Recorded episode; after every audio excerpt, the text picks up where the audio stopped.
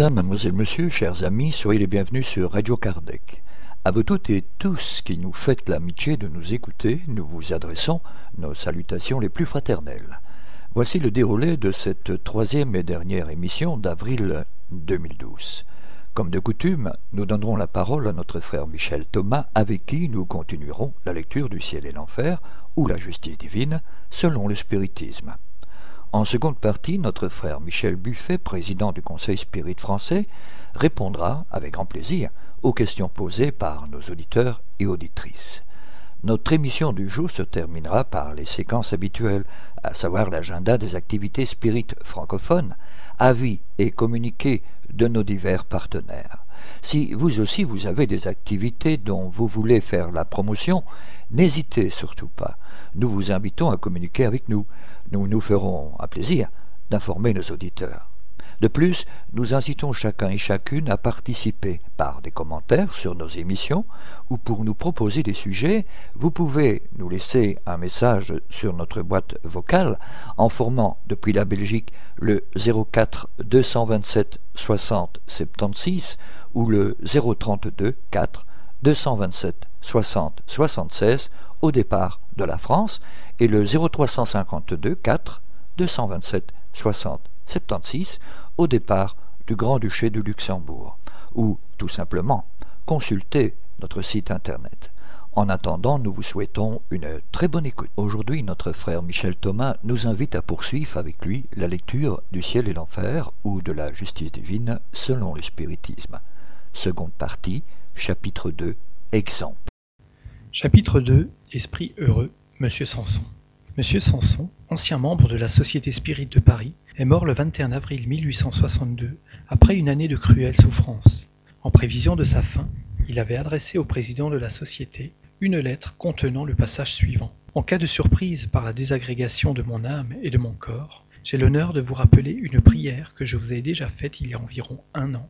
C'est d'évoquer mon esprit le plus immédiatement possible et le plus souvent que vous le jugerez à propos, afin que, membre assez inutile de notre société durant ma présence sur Terre, je puisse lui servir à quelque chose outre-tombe, en lui donnant les moyens d'étudier phase par phase, dans ses évocations, les diverses circonstances qui suivent ce que le vulgaire appelle la mort, mais qui, pour nous, spirites, n'est qu'une transformation, selon les vues impénétrables de Dieu, mais toujours utile au but qu'il se propose. Outre cette autorisation et prière de me faire l'honneur de cette sorte d'autopsie spirituelle, que mon trop peu d'avancement comme esprit rendra peut-être stérile, auquel cas votre sagesse vous portera naturellement à ne pas pousser plus loin qu'un certain nombre d'essais, j'ose vous prier personnellement, ainsi que tous mes collègues, de bien vouloir supplier le Tout-Puissant de permettre aux bons esprits de m'assister de leurs conseils bienveillants, Saint Louis, notre président spirituel en particulier, à l'effet de me guider dans le choix et sur l'époque d'une réincarnation, car dès à présent, ceci m'occupe beaucoup. Je tremble de me tromper sur mes forces spirituelles et de demander à Dieu, et trop tôt, et trop présomptueusement, un état corporel dans lequel je ne pourrais justifier la bonté divine, ce qui, au lieu de servir à m'avancer, prolongerait ma station sur Terre ou ailleurs, dans le cas où j'échouerais. Pour nous conformer à son désir d'être évoqué le plus tôt possible après son décès, nous sommes rendus à la maison mortuaire avec quelques membres de la société, et en présence du corps, l'entretien suivant a eu lieu une heure avant l'inhumation. Nous avions en cela un double but, celui d'accomplir une dernière volonté, et celui d'observer une fois de plus la situation de l'âme à un moment si rapproché de la mort, et cela chez un homme éminemment intelligent et éclairé, et profondément pénétré des vérités spirites. Nous tenions à constater l'influence de ces croyances sur l'état de l'esprit afin de saisir ses premières impressions. Notre attente n'a pas été trompée. M. Sanson a décrit avec une parfaite lucidité l'instant de la transition. Il s'est vu mourir et s'est vu renaître, circonstance peu commune et qui tenait à l'élévation de son esprit. Chambre mortuaire, 23 avril 1862. 1. Évocation. Je viens à votre appel pour remplir ma promesse. 2. Mon cher monsieur Sanson, nous nous faisons un devoir et un plaisir de vous évoquer le plus tôt possible après votre mort, ainsi que vous l'avez désiré. Réponse. C'est une grâce spéciale de Dieu qui permet à mon esprit de pouvoir se communiquer. Je vous remercie de votre bonne volonté, mais je suis faible et je tremble. 3. Vous étiez si souffrant que nous pouvons, je pense, vous demander comment vous vous portez maintenant. Vous ressentez-vous encore de vos douleurs?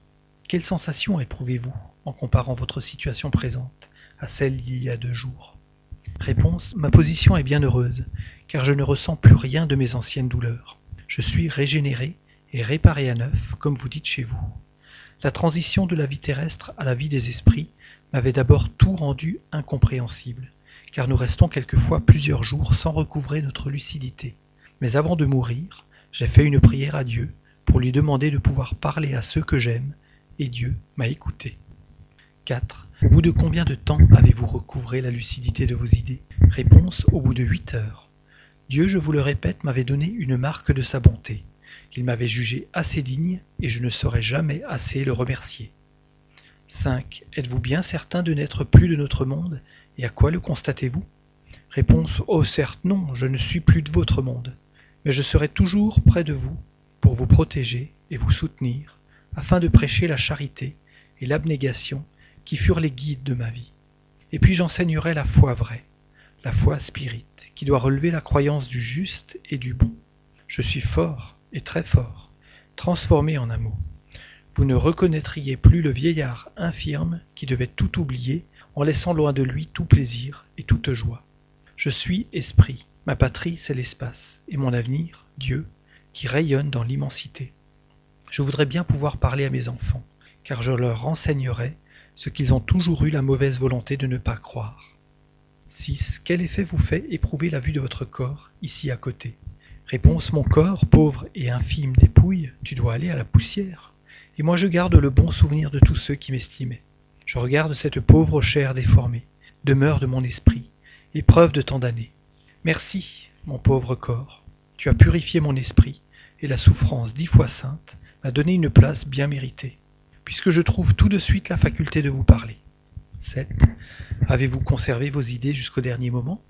Réponse oui, mon esprit a conservé ses facultés. Je ne voyais plus, mais je pressentais. Toute ma vie s'est déroulée devant mon souvenir, et ma dernière pensée, ma dernière prière a été de pouvoir vous parler, ce que je fais. Et puis j'ai demandé à Dieu de vous protéger, afin que le rêve de ma vie fût accompli. 8. Avez-vous eu conscience du moment où votre corps a rendu le dernier soupir? Que s'est-il passé en vous à ce moment? Quelle sensation avez-vous éprouvé Réponse La vie se brise, et la vue, ou plutôt la vue de l'esprit, s'éteint. On trouve le vide, l'inconnu, et emporté par ce je ne sais quel prestige, on se trouve dans un autre monde où tout est joie et grandeur. Je ne sentais plus, je ne me rendais pas compte, et pourtant un bonheur ineffable me remplissait. Je ne sentais plus l'étreinte de la douleur. 9. Avez-vous connaissance de ce que je me propose de lire sur votre tombe? Les premiers mots de la question étaient à peine prononcés que l'esprit répond avant de le laisser achever. Il répond de plus, et sans question proposée, à une discussion qui s'était élevée entre les assistants sur l'opportunité de lire cette communication au cimetière, en raison des personnes qui pourraient ou ne pourraient pas partager ses opinions. Réponse Oh mon ami, je le sais, car je vous ai vu hier, et je vous vois aujourd'hui. Ma satisfaction est bien grande. Merci, merci. Parlez afin qu'on me comprenne et qu'on vous estime. Ne craignez rien, car on respecte la mort. Parlez donc, afin que les incrédules aient la foi. Adieu. Parlez courage, confiance, et puissent mes enfants se convertir à une croyance révérée. Pendant la cérémonie du cimetière, il dicta les paroles suivantes. Que la mort ne vous épouvante pas, mes amis. Elle est une étape pour vous. Si vous avez su bien vivre, elle est un bonheur si vous avez mérité dignement et bien accompli vos épreuves. Je vous répète, courage et bonne volonté. N'attachez qu'un prix médiocre au bien de la terre, et vous serez récompensé. On ne peut jouir trop, sans enlever au bien-être des autres, et sans se faire moralement un mal immense. Que la terre me soit légère. Société Spirit de Paris, 25 avril 1862. 1. Évocation. Réponse Mes amis, je suis près de vous. 2. Nous sommes bien heureux de l'entretien que nous avons eu avec vous le jour de votre enterrement. Et puisque vous le permettez, nous serons charmés de le compléter pour notre instruction. Réponse Je suis tout préparé, heureux que vous pensiez à moi. 3. Tout ce qui peut nous éclairer sur l'état du monde invisible et nous le faire comprendre est d'un haut enseignement, parce que c'est l'idée fausse que l'on s'en fait qui conduit le plus souvent à l'incrédulité. Ne soyez donc pas surpris des questions que nous pourrons vous adresser. Réponse Je n'en serai point étonné, et je m'attends à vos questions. 4. Vous avez décrit avec une lumineuse clarté le passage de la vie à la mort. Vous avez dit qu'au moment où le corps rend le dernier soupir, la vie se brise et que la vue de l'esprit s'éteint. Ce moment est-il accompagné d'une sensation pénible, douloureuse? Réponse sans doute, car la vie est une suite continuelle de douleurs, et la mort est le complément de toutes les douleurs. De là un déchirement violent, comme si l'esprit avait à faire un effort surhumain pour s'échapper de son enveloppe. Et c'est cet effort qui absorbe tout notre être et lui fait perdre la connaissance de ce qu'il devient. Ce cas n'est point général. L'expérience prouve que beaucoup d'esprits perdent connaissance avant d'expirer et que chez ceux qui sont arrivés à un certain degré de dématérialisation, la séparation s'opère sans effort. 5. Savez-vous s'il y a des esprits pour lesquels ce moment est plus douloureux? Est-il plus pénible par exemple pour le matérialiste, pour celui qui croit que tout finit à ce moment pour lui? Réponse Cela est certain, car l'esprit préparé a déjà oublié la souffrance, ou plutôt, il en a l'habitude et la quiétude avec laquelle il voit la mort l'empêche de souffrir doublement parce qu'il sait ce qui l'attend. La peine morale est la plus forte, et son absence à l'instant de la mort est un allègement bien grand. Celui qui ne croit pas ressemble à ce condamné à la peine capitale et dont la pensée voit le couteau et l'inconnu. Il y a similitude entre cette mort et celle de l'athée. 6. Y a-t-il des matérialistes assez endurcis pour croire sérieusement à ce moment suprême qu'ils vont être plongés dans le néant? Réponse sans doute, jusqu'à la dernière heure il y en a qui croient au néant. Mais au moment de la séparation, l'esprit a un retour profond. Le doute s'empare de lui et le torture, car il se demande ce qu'il va devenir. Il veut saisir quelque chose et ne le peut. La séparation ne peut se faire sans cette impression. Un esprit nous a donné dans une autre circonstance le tableau suivant de la fin de l'incrédule. L'incrédule endurci éprouve dans les derniers moments les angoisses de ces cauchemars terribles où l'on se voit, au bord d'un précipice, près de tomber dans le gouffre. On fait d'inutiles efforts pour fuir, et l'on ne peut marcher. On veut s'accrocher à quelque chose, saisir un appui, et l'on se sent glisser. On veut appeler, et l'on ne peut articuler aucun son. C'est alors qu'on voit le moribond se tordre, se crisper les mains, et pousser des cris étouffés, signe certain du cauchemar auquel il est en proie. Dans le cauchemar ordinaire, le réveil vous tire d'inquiétude, et vous vous sentez heureux de reconnaître que vous n'avez fait qu'un rêve. Mais le cauchemar de la mort se prolonge souvent bien longtemps, des années même, au-delà du trépas, et ce qui rend la sensation encore plus pénible pour l'esprit, ce sont les ténèbres où il est quelquefois plongé. Esprit heureux, Monsieur Sanson. 7. Vous avez dit qu'au moment de mourir, vous ne voyiez plus, mais que vous pressentiez. Vous ne voyez plus corporellement, cela se comprend, mais avant que la vie ne fût éteinte, entrevoyiez-vous déjà la clarté du monde des esprits? Réponse, c'est ce que j'ai dit précédemment. L'instant de la mort rend la clairvoyance à l'esprit.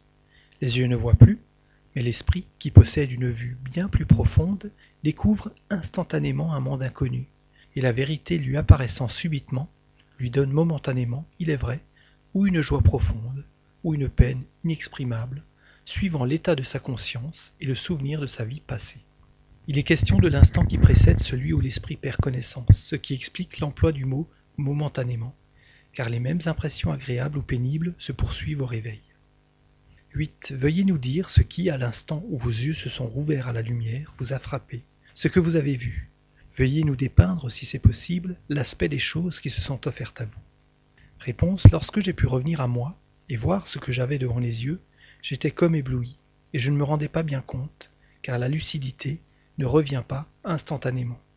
Mais Dieu, qui m'a donné une marque profonde de sa bonté, a permis que je recouvrasse mes facultés. Je me suis vu entouré de nombreux et fidèles amis. Tous les esprits protecteurs qui viennent nous assister m'entouraient et me souriaient. Un bonheur sans égal les animait. Et moi-même, fort et bien portant, je pouvais sans effort me transporter à travers l'espace. Ce que j'ai vu n'a pas de nom dans les langues humaines.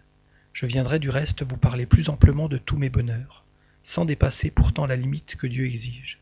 Sachez que le bonheur, tel que vous l'entendez chez vous, est une fiction.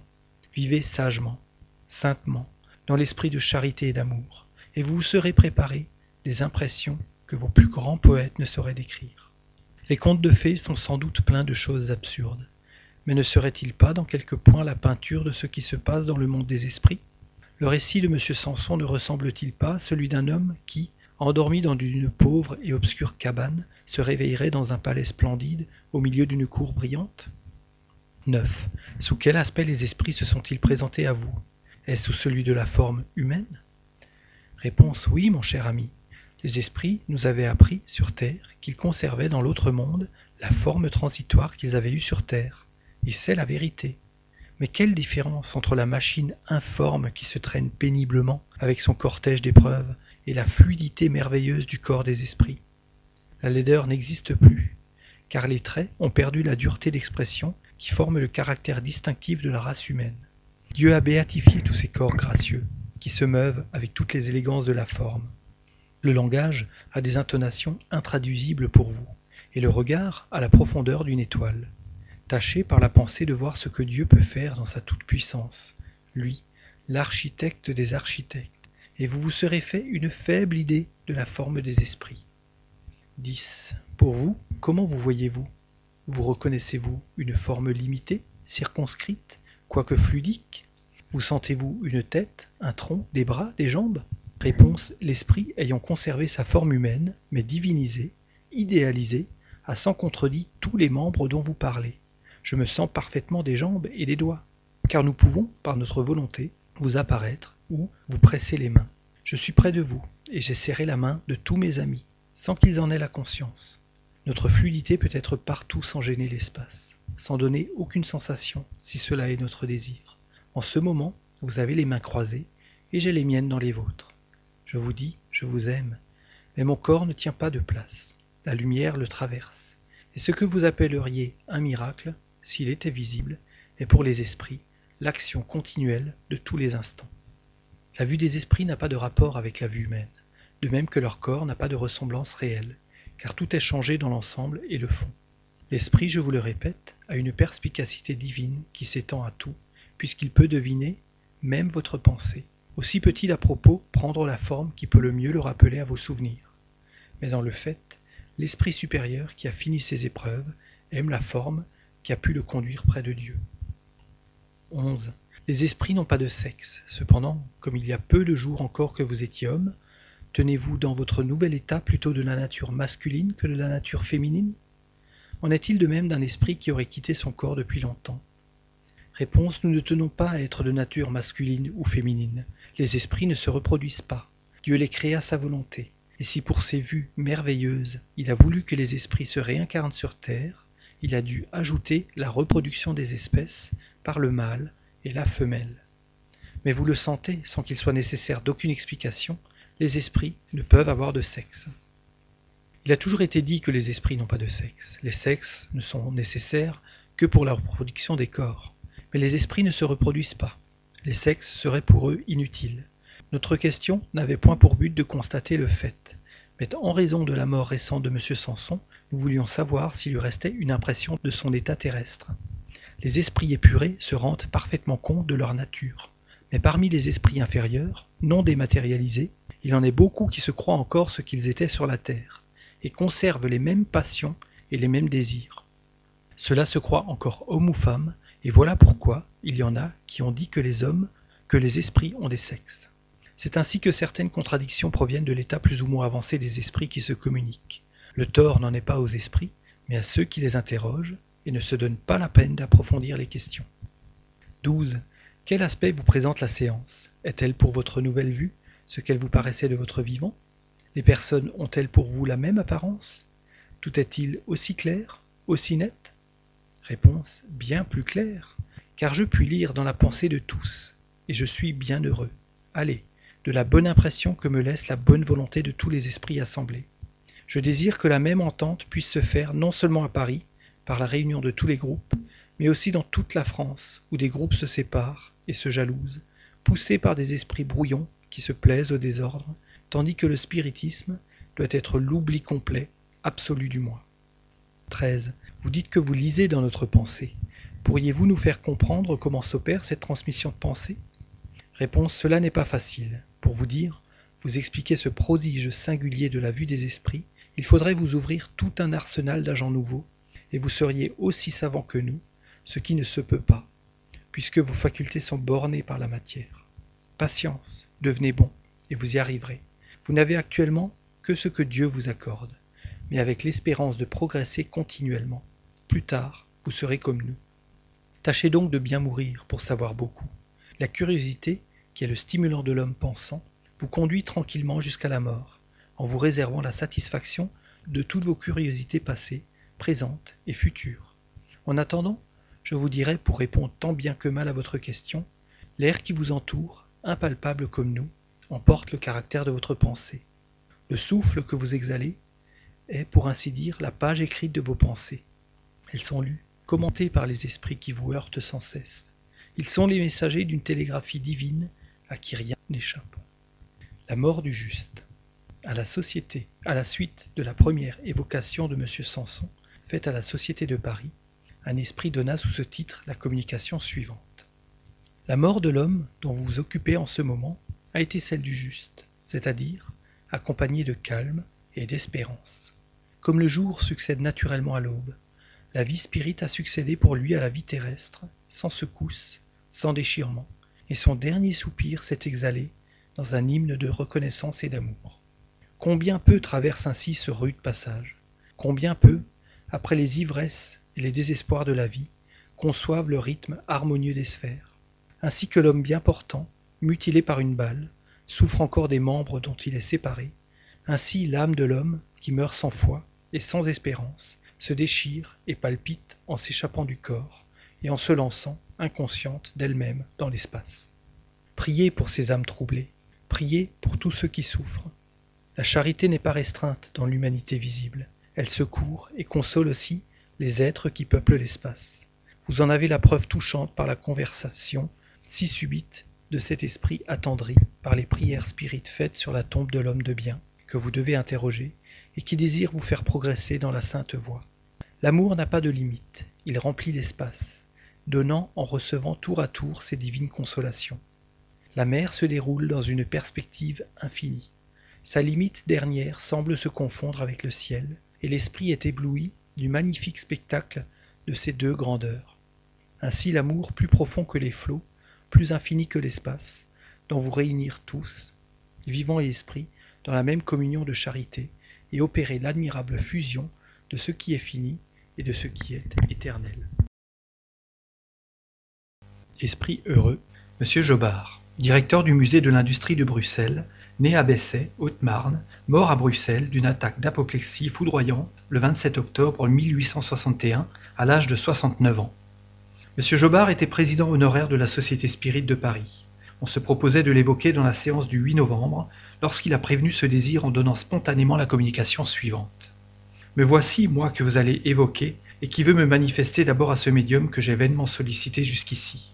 Je vais d'abord vous raconter mes impressions au moment de la séparation de mon âme. J'ai senti un ébranlement inouï. Je me suis rappelé tout à coup ma naissance, ma jeunesse, mon âge mûr. Toute ma vie s'est retracée nettement à mon souvenir. Je n'éprouvais qu'un pieux désir de me retrouver dans les régions révélées par notre chère croyance. Puis tout ce tumulte s'est apaisé. J'étais libre et mon corps gisait inerte. Ah mes chers amis, quelle ivresse de dépouiller la pesanteur du corps, quelle ivresse d'embrasser l'espace. Ne croyez cependant pas que je sois devenu tout à coup un élu du Seigneur. Non, je suis parmi les esprits qui, ayant un peu retenu, doivent encore beaucoup apprendre. Je n'ai pas tardé à me souvenir de vous, mes frères en exil, et je vous l'assure, toute ma sympathie, tous mes voeux vous ont enveloppé. Vous voulez savoir quels sont les esprits qui m'ont reçu? Quelles ont été mes impressions? Mes amis ont été tous ceux que nous évoquons, tous les frères qui ont partagé nos travaux. J'ai vu la splendeur, mais je ne puis la décrire. Je me suis appliqué à discerner ce qui était vrai dans les communications prêt à redresser toutes les assertions erronées, prêt enfin à être le chevalier de la vérité dans l'autre monde, comme je l'ai été dans le vôtre. 1. De votre vivant, vous nous aviez recommandé de vous appeler quand vous auriez quitté la terre. Nous le faisons, non seulement pour nous conformer à votre désir, mais surtout pour vous renouveler le témoignage de notre bien vive et sincère sympathie, et aussi dans l'intérêt de notre instruction, car vous, mieux que personne, êtes à même de nous donner des renseignements précis sur le monde où vous vous trouvez. Nous serons donc heureux si vous voulez bien répondre à nos questions. Réponse. À cette heure, ce qui importe le plus, c'est votre instruction. Quant à votre sympathie, je la vois, et je n'en entends plus seulement l'expression par les oreilles, ce qui constitue un grand progrès. 2. Pour fixer nos idées et ne pas parler dans le vague, nous vous demanderons d'abord à quelle place vous êtes ici et comment nous vous verrions si nous pouvions vous voir. Réponse Je suis près du médium. Vous me verriez sous l'apparence du jobard qui s'asseyait à votre table, car vos yeux mortels non dessillés ne peuvent voir les esprits que sur leur apparence mortelle. 3. Auriez-vous la possibilité de vous rendre visible pour nous? Et si vous ne le pouvez pas, qu'est-ce qui s'y oppose? Réponse La disposition qui vous est toute personnelle. Un médium voyant me verrait. Les autres ne me voient pas. 4. Cette place est celle que vous occupiez de votre vivant, quand vous assistiez à nos séances, et que nous vous avons réservée. Ceux donc qui vous y ont vu doivent se figurer vous y voir tel que vous étiez alors. Si vous n'y êtes pas avec votre corps matériel, vous y êtes avec votre corps fluidique qui a la même forme. Si nous ne vous voyons pas avec les yeux du corps, nous vous voyons avec ceux de la pensée. Si vous ne pouvez pas communiquer par la parole, vous pouvez le faire par l'écriture à l'aide d'un interprète.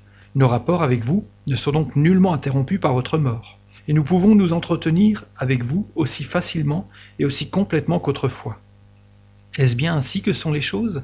Réponse oui, et vous le savez depuis longtemps. Cette place je l'occupais souvent, et à votre insu même, car mon esprit habitera parmi vous. Nous appelons l'attention sur cette dernière phrase. Mon esprit habitera parmi vous. Dans la circonstance présente, ce n'est point une figure, mais une réalité. Par la connaissance que le spiritisme nous donne de la nature des esprits, on sait qu'un esprit peut être parmi nous, non seulement par la pensée, mais de sa personne, à l'aide de son corps éthéré, qui en fait une individualité distincte. Un esprit peut donc habiter parmi nous après la mort, aussi bien que du vivant de son corps. Et mieux encore, puisqu'il peut venir et s'en aller quand il veut, nous avons ainsi une foule de commensaux invisibles, les uns indifférents, les autres qui nous sont attachés par l'affection.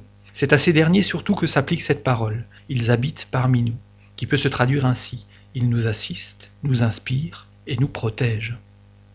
5. Il n'y a pas très longtemps que vous étiez assis à cette même place. Les conditions dans lesquelles vous y êtes maintenant vous semblent-elles étranges?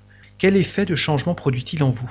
Réponse Ces conditions ne me semblent pas étranges, car mon esprit désincarné jouit d'une netteté qui ne laisse dans l'ombre aucune des questions qu'il envisage. 6. Vous souvenez-vous d'avoir été dans ce même état avant votre dernière existence, et y trouvez-vous quelque chose de changé? Réponse Je me rappelle mes existences antérieures, et je trouve que je suis amélioré. Je vois et je m'assimile ce que je vois. Lors de mes précédentes incarnations, esprit troublé, je ne m'apercevais que des lacunes terrestres. 7. Vous souvenez-vous de votre avant-dernière existence, de celle qui a précédé M. Jobard? Réponse Dans mon avant-dernière existence, j'étais un ouvrier mécanicien, rongé par la misère et le désir de perfectionner mon travail. J'ai réalisé, étant jobard, les rêves du pauvre ouvrier, et je loue Dieu dont la bonté infinie a fait germer la plante dont il avait déposé la graine dans mon cerveau. 8. Vous êtes-vous déjà communiqué ailleurs? Réponse Je ne me suis encore que peu communiqué. Dans beaucoup d'endroits, un esprit a pris mon nom. Quelquefois, j'étais près de lui, sans pouvoir le faire directement. Ma mort est si récente que j'appartiens encore à certaines influences terrestres. Il faut une parfaite sympathie pour que je puisse exprimer ma pensée. Dans peu, j'agirai indistinctement. Je ne le peux pas encore, je le répète. Lorsqu'un homme un peu connu meurt, il est appelé de tous les côtés. Mille esprits s'empressent de revertir son individualité. C'est ce qui est arrivé pour moi en plusieurs circonstances. Je vous assure qu'aussitôt après la délivrance, peu d'esprits peuvent se communiquer, même à un médium préféré. 9. Voyez-vous les esprits qui sont ici avec nous? Réponse Je vois surtout Lazare et Eraste. Puis, plus éloigné, l'esprit de vérité planant dans l'espace puis une foule d'esprits amis qui vous entourent, pressés et bienveillants. Soyez heureux, amis, car de bonnes influences vous disputent aux calamités de l'erreur. 10. De votre vivant, vous partagiez l'opinion qui a été émise sur la formation de la Terre par l'incrustation de quatre planètes qui auraient été soudées ensemble. Êtes-vous toujours dans cette même croyance?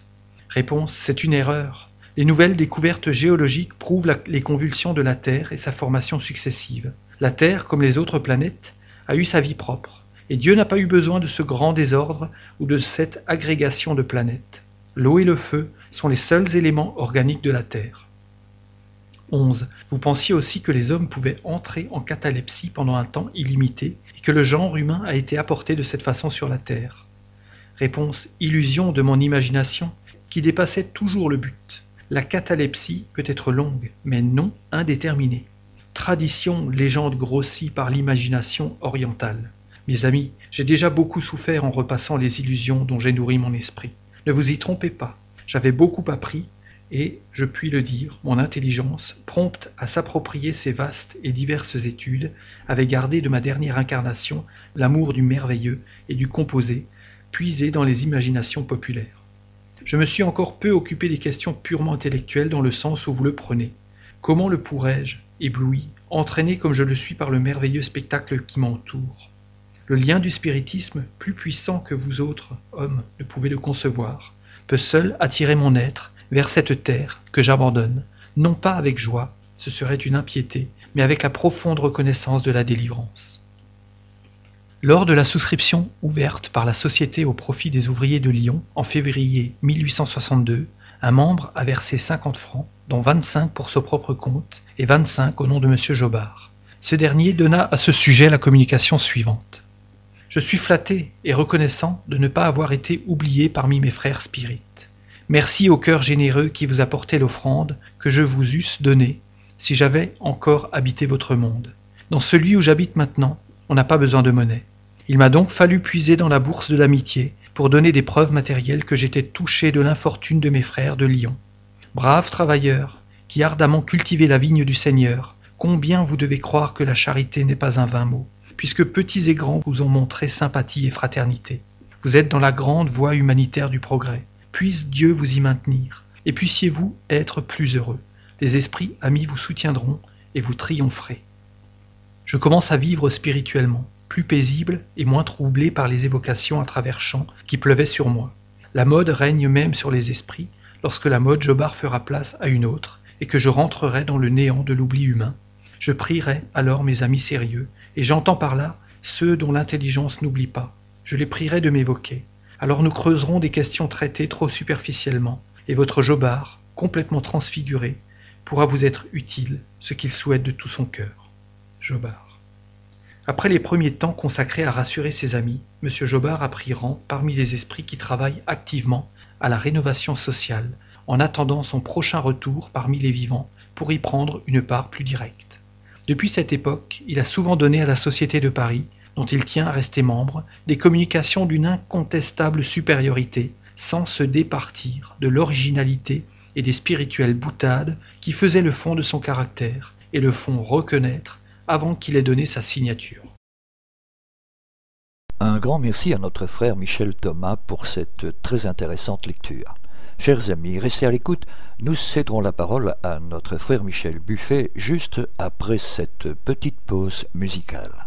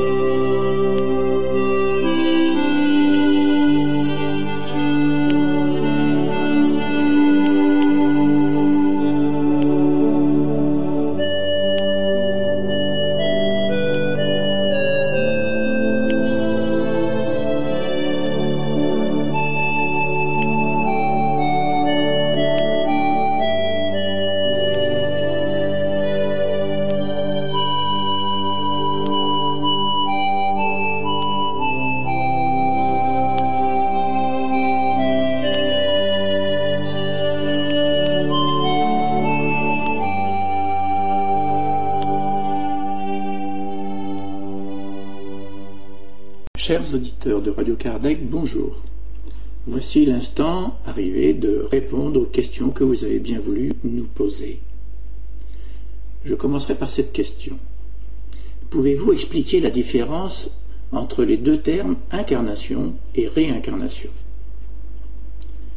Comme le mot l'indique, l'incarnation est être dans un corps de chair. C'est notre situation actuelle qui durera le temps de notre vie. Au terme de cette vie, au moment de la mort du corps, l'esprit se désincarnera en se libérant de ce corps devenu inutile, et l'esprit, revêtu de son corps spirituel, le Père-Esprit, se retrouveront pour un temps dans ce monde spirituel. La suite, au bout de quelque temps, fera la réincarnation où cet esprit reprendra un nouveau corps et se réincarnera pour un nouveau progrès. Maintenant, nous avons cette question. Elle est fluide, impondérable. Le terme impondérable veut dire quoi exactement? Merci de me donner quelques exemples simples pour favoriser ma compréhension. J'irai prendre personnellement les définitions que donne Wikipédia. Un fluide est un milieu matériel parfaitement déformable. On regroupe sous cette appellation les gaz, qui sont l'exemple des fluides compressibles, et les liquides, qui sont des fluides peu compressibles. Dans certaines conditions, température et ou pression, le milieu n'est ni liquide ni gazeux, il reste fluide. Impondérable. En physique, cela qualifie diverses substances dont la matérialité est constatée, mais dont le poids spécifique échappe à nos déterminations, de sorte qu'on ne peut affirmer que ces substances obéissent à l'action de la pesanteur. Dans les fluides impondérables, nous trouvons la lumière, le calorique, l'électricité. Par extension, c'est ce dont on peut déterminer ou mesurer le poids. La question 27 du livre des esprits nous précise à propos du fluide universel. Ce fluide serait-il celui que nous désignons sous le nom d'électricité? La réponse des esprits Nous avons dit qu'il est susceptible d'innombrables combinaisons. Ce que vous appelez fluide électrique, fluide magnétique, sont des modifications du fluide universel, qui n'est à proprement parler qu'une matière plus parfaite, plus subtile, et que l'on peut regarder comme indépendante nous pouvons déduire que le fluide universel, qui unit au moment de la création matière et esprit, au fur et à mesure de l'évolution, comme par exemple pour l'homme, ce qu'il y a entre le corps et l'esprit étant le père-esprit, celui-ci découle donc lui aussi du fluide universel. Il nous est posé la question complémentaire. Le fluide cosmique universel est un concept de spiritisme ou philosophique? Il n'est pas visuel. Le livre des esprits encore nous dit à propos de la question. La question 27. Il y aurait ainsi deux éléments généraux de l'univers, la matière et l'esprit. Réponse. Oui, et par-dessus tout cela, Dieu, le Créateur, le Père de toutes choses. Ces trois choses sont le principe de tout ce qui existe, la Trinité universelle. Mais à l'élément matériel, il faut ajouter le fluide universel qui joue le rôle d'intermédiaire entre l'esprit et la matière proprement dite, trop grossière pour que l'esprit puisse avoir une action sur elle. Quoique, à un certain point de vue, on puisse le ranger dans l'élément matériel. Il se distingue par des propriétés spéciales. S'il était matière positivement, il n'y aurait pas de raison pour que l'esprit ne le fût pas aussi.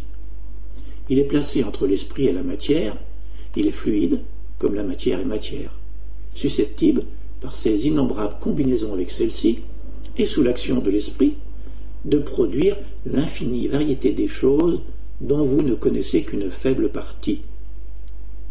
Ce fluide universel, ou primitif, ou élémentaire, étant l'agent qu'emploie l'esprit, est le principe sans lequel la matière serait en état perpétuel de division et n'acquerrait jamais les propriétés que lui donne la pesanteur.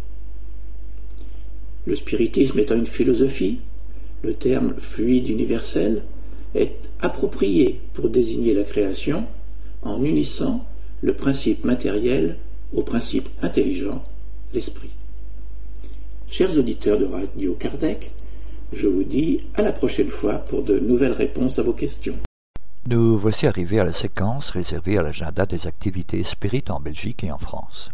En Belgique tout d'abord. Notre frère Fabio Furtado, responsable du noyau d'études Camille Flammarion de Saint-Gilles à Bruxelles, me prie de vous communiquer leur programmation pour mai 2012. Le vendredi 4 mai à 19h45, une conférence sera conjointement organisée par le noyau d'études Camille Flammarion et le Centre d'études spirites Alain Kardec de Bruxelles. Elle aura pour thème Qui a peur de la mort? Celle-ci vous sera présentée par le conférencier écrivain Richard Simonetti et aura lieu au siège social du Centre d'études spirites Alain Kardec, dont le local se trouve à la rue Louis App, 134 à 1040 Etterbeek, Bruxelles. Richard Simonetti décrit les circonstances associées au retour de la vie spirituelle. Ainsi, il offre une importante contribution pour surmonter les peurs et les angoisses millénaires au sujet de la mort qui afflige l'homme. Richard Simonetti est né au Brésil le 10 octobre 1935 dans la ville de Borou, dans l'état de Sao Paulo. Fils de famille spirit, dès son enfance, il participe au mouvement spirit. Il dirige d'ailleurs le centre Spirit Amor et Caritat depuis 30 ans. Il a fondé, entre autres, le club du livre Spirit au Brésil. Écrivain de renommée, avec plus de 30 livres déjà publiés, il collabore dans plusieurs revues et journaux spirit et réalise des conférences au Brésil et dans d'autres pays. Il est fonctionnaire à la retraite le mercredi 16 mai à 19h45, conférence Transition planétaire. Celle-ci vous sera présentée par le conférencier Divaldo Franco. L'adresse du jour, salle de réunion au rez-de-chaussée de l'immeuble à la rue de Ten Bosch 85 1050 XL Bruxelles. Les transformations morales et physiques ont été étudiées et prévues par diverses philosophies et religions. Nous vivons actuellement cette transition vers un monde plus juste et harmonieux. Venez apprendre la vision spirite sur ce sujet et les raisons de cette transition. Divaldo Franco est brésilien, spirit, conférencier, international et éducateur, reconnu comme l'un des plus grands médiums et orateurs de l'actualité. Pour rappel, tous les premiers et les troisièmes lundis de chaque mois, vous pouvez retrouver notre frère Fabio et ses collègues au siège du NICAFLA, noyau d'études spirit Camille Flammarion, à la rue d'Albanie, numéro 103, à Saint-Gilles, de 19h30 à 20h30 pour toute une série de causeries-débats sur un thème actuel à la lumière de la philosophie spirit, suivi de l'application de passes magnétiques à celles et ceux qui le souhaitent. C'est gratuit et libre. Pas besoin d'inscription ni de venir obligatoirement toutes les semaines. Il suffit d'arriver juste un peu avant 19h30. Pour toute autre information au sujet du noyau d'études Camille Flammarion, merci de bien vouloir vous rendre sur leur site à l'adresse suivante www.nicafla.com ou via courriel à info at Au Grand-Duché du Luxembourg, notre sœur Zélina Nascimento, responsable principale du groupe Spirit Alain Kardec de Luxembourg, nous informe que le GESAC recevra également le conférencier et écrivain Divaldo Franco le jeudi 17 mai 2012 de 16h à 19h pour sa conférence sur la transition planétaire. Le local du jour, centre sociétaire numéro 29 rue de Strasbourg, à 2560 Luxembourg Gare. L'entrée sera gratuite, mais les réservations sont souhaitées via l'adresse suivante Alain Kardec Lux en un mot at yahoo.fr ou via le site du groupe Spirit Alain Kardec de Luxembourg http groupe Spirit Alain Kardec Lux en un mot.com. En France, Le chaînon spiritualiste de Douai, dont le siège social se trouve au 21 rue des Écoles à 59 500 Douai, nous informe de ses nouvelles conférences. La première est prévue pour le dimanche 20 mai 2012 de 15h à 18h30 autour du thème Que nous disent nos rêves? au sujet de notre santé. La seconde s'effectuera le dimanche 17 juin 2012 de 15h à 18h30 sur le thème La décorporation ou dédoublement. Celles-ci auront lieu à la Maison des Associations, rue des Potiers, à 59 500 Douai. Pour renseignements et inscriptions éventuelles, merci de bien vouloir vous rendre sur le site du chaînon à l'adresse suivante http le trait d'union chaînon trait d'union spiritualis trait d'union de trait d'union doué.asso.com.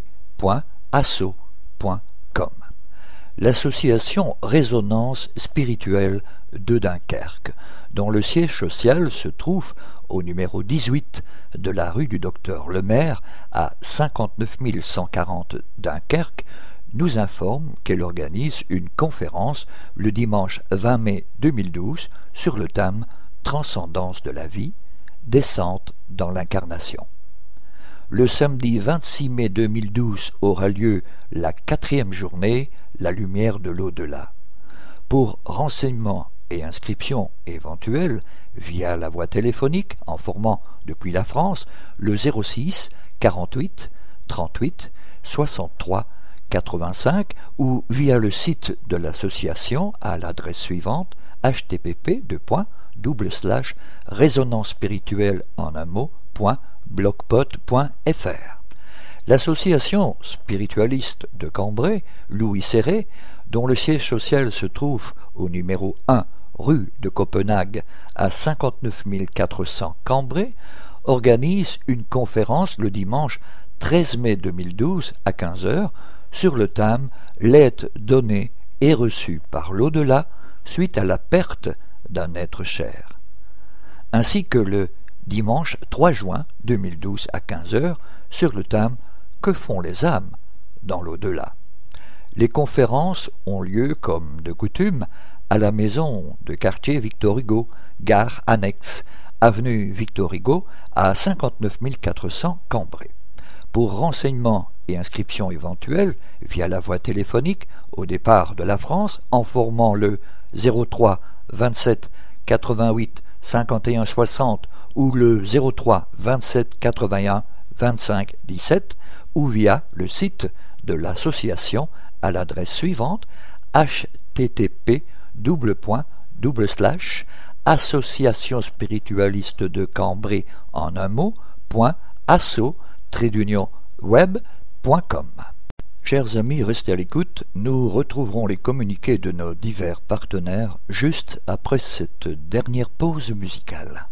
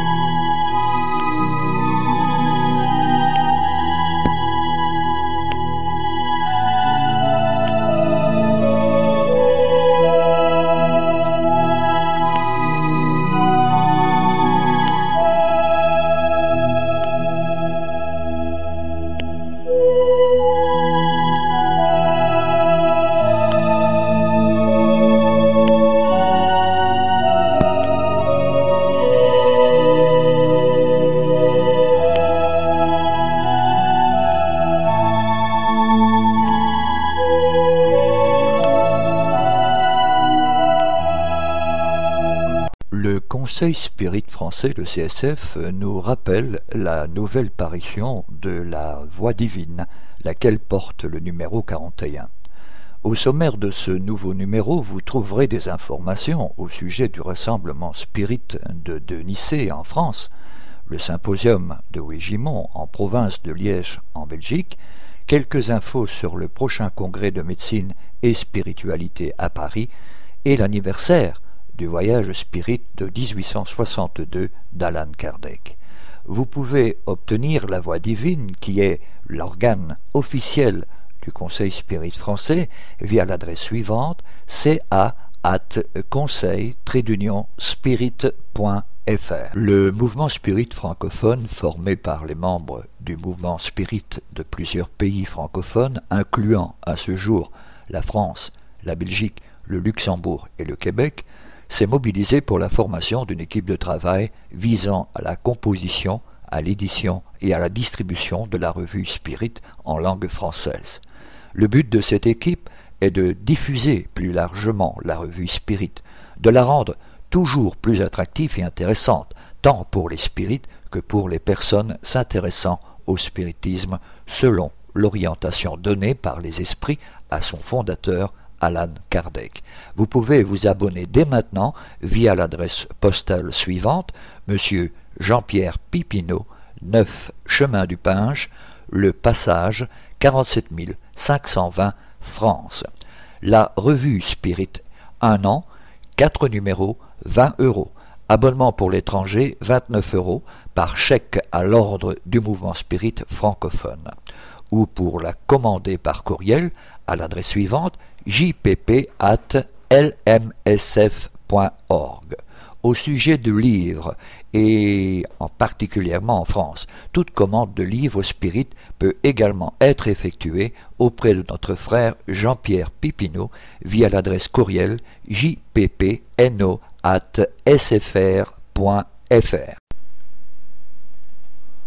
Avis aux personnes et associations. Vous êtes responsable d'un groupe, d'une association ou simple particulier. Vous connaissez des personnes qui aimeraient en savoir plus sur la philosophie spirit. Vous avez un local, une pièce où vous pouvez nous en renseigner un. Si vous le souhaitez, nous pouvons venir faire une conférence de divulgation dans votre région afin de vous informer sur ce qu'est réellement la philosophie spirit et toutes les valeurs morales qu'elle renferme. Mieux encore, il n'y a pas de groupe spirit dans votre région. Vous avez envie d'en former un. Nous pouvons vous y aider en vous apportant un support didactique et humain pour la formation de celui-ci, même familial. Si vous êtes intéressé, vous pouvez nous contacter par courrier ou courriel à l'adresse suivante Union Spirit Belge 43 rue Maguin à 4000 Liège ou par courriel usb.spirit.be.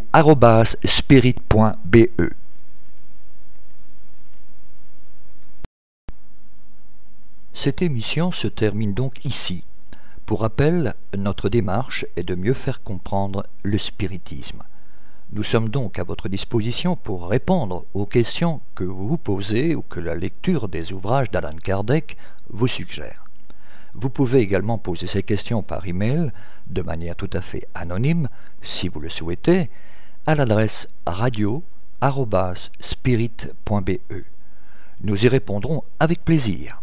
Notre répondeur téléphonique, le 0032 4 227 60 76, est également à votre disposition si vous souhaitez laisser vos questions.